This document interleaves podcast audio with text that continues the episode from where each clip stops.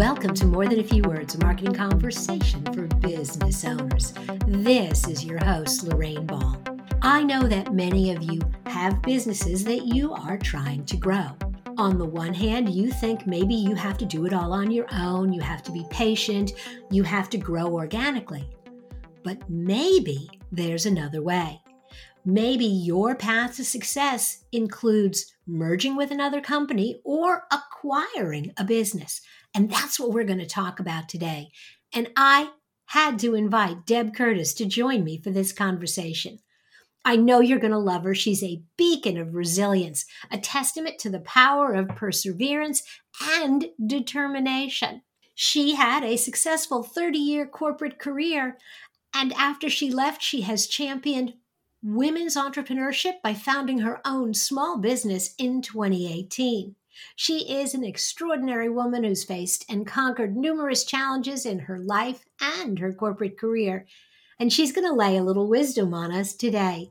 Deb, thank you for joining me. Well, thank you for the very kind uh, welcome and introduction. Um, it's a pleasure to be here, Lorraine.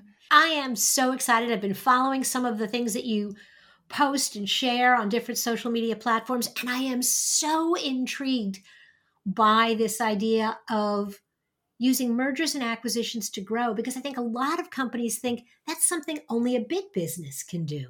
That's right on, right on the nose. You hit it there. And not too many people are aware that there are established small businesses for sale today, many owned by baby boomers, um, because we're all living longer.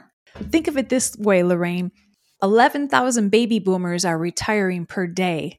Per day. And in those 11,000, there are business owners that are selling their businesses.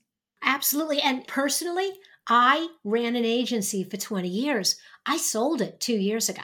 And I am a baby boomer, and neither of my kids wanted my business. And so selling made sense. But let's talk about the buying side. I'm a business owner. I've got a good operation going. So I, I kind of have the basics down, but I want to be bigger.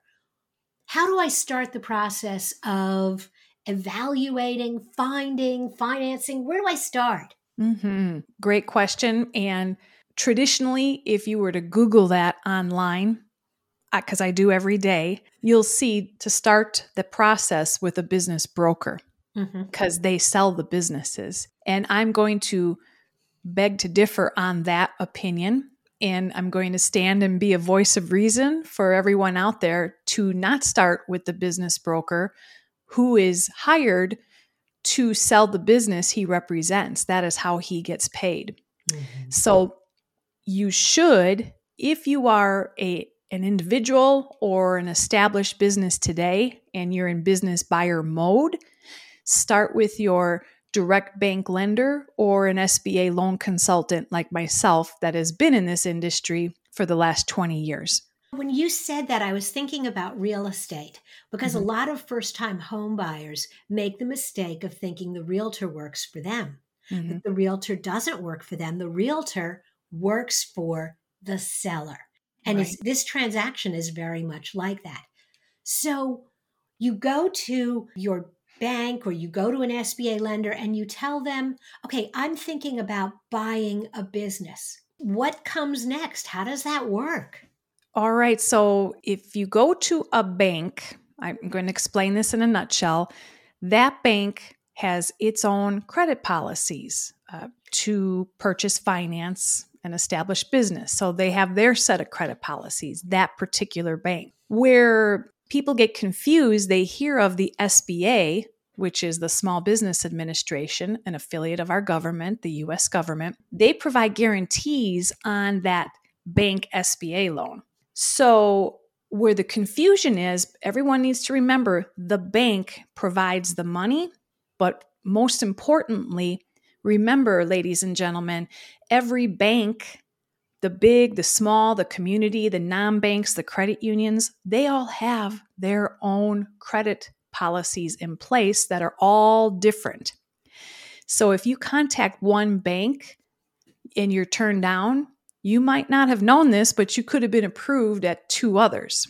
So the best path of success if you want to acquire a business to merge or just to, to be a business owner is work with a business acquisition loan consultant who has relationships with all these different banks and understands what all their different policies are to give you the best chance of an approval quickly. Mm-hmm. You know, I, I think of myself years ago. Who knows how to do this? Nobody sent us to school for this, Lorraine, right? no, that makes so much sense because in that instance, you're going to get introduced to a range of bankers. Mm-hmm. But my other question is okay, so my my SBA loan consultant is going to help me find the money, which is one mm-hmm. part of the equation. Right. But the other part of the equation is finding the business. Yes. And that's where I think a lot of people gravitate towards these business brokers because yeah. they have the businesses. Correct.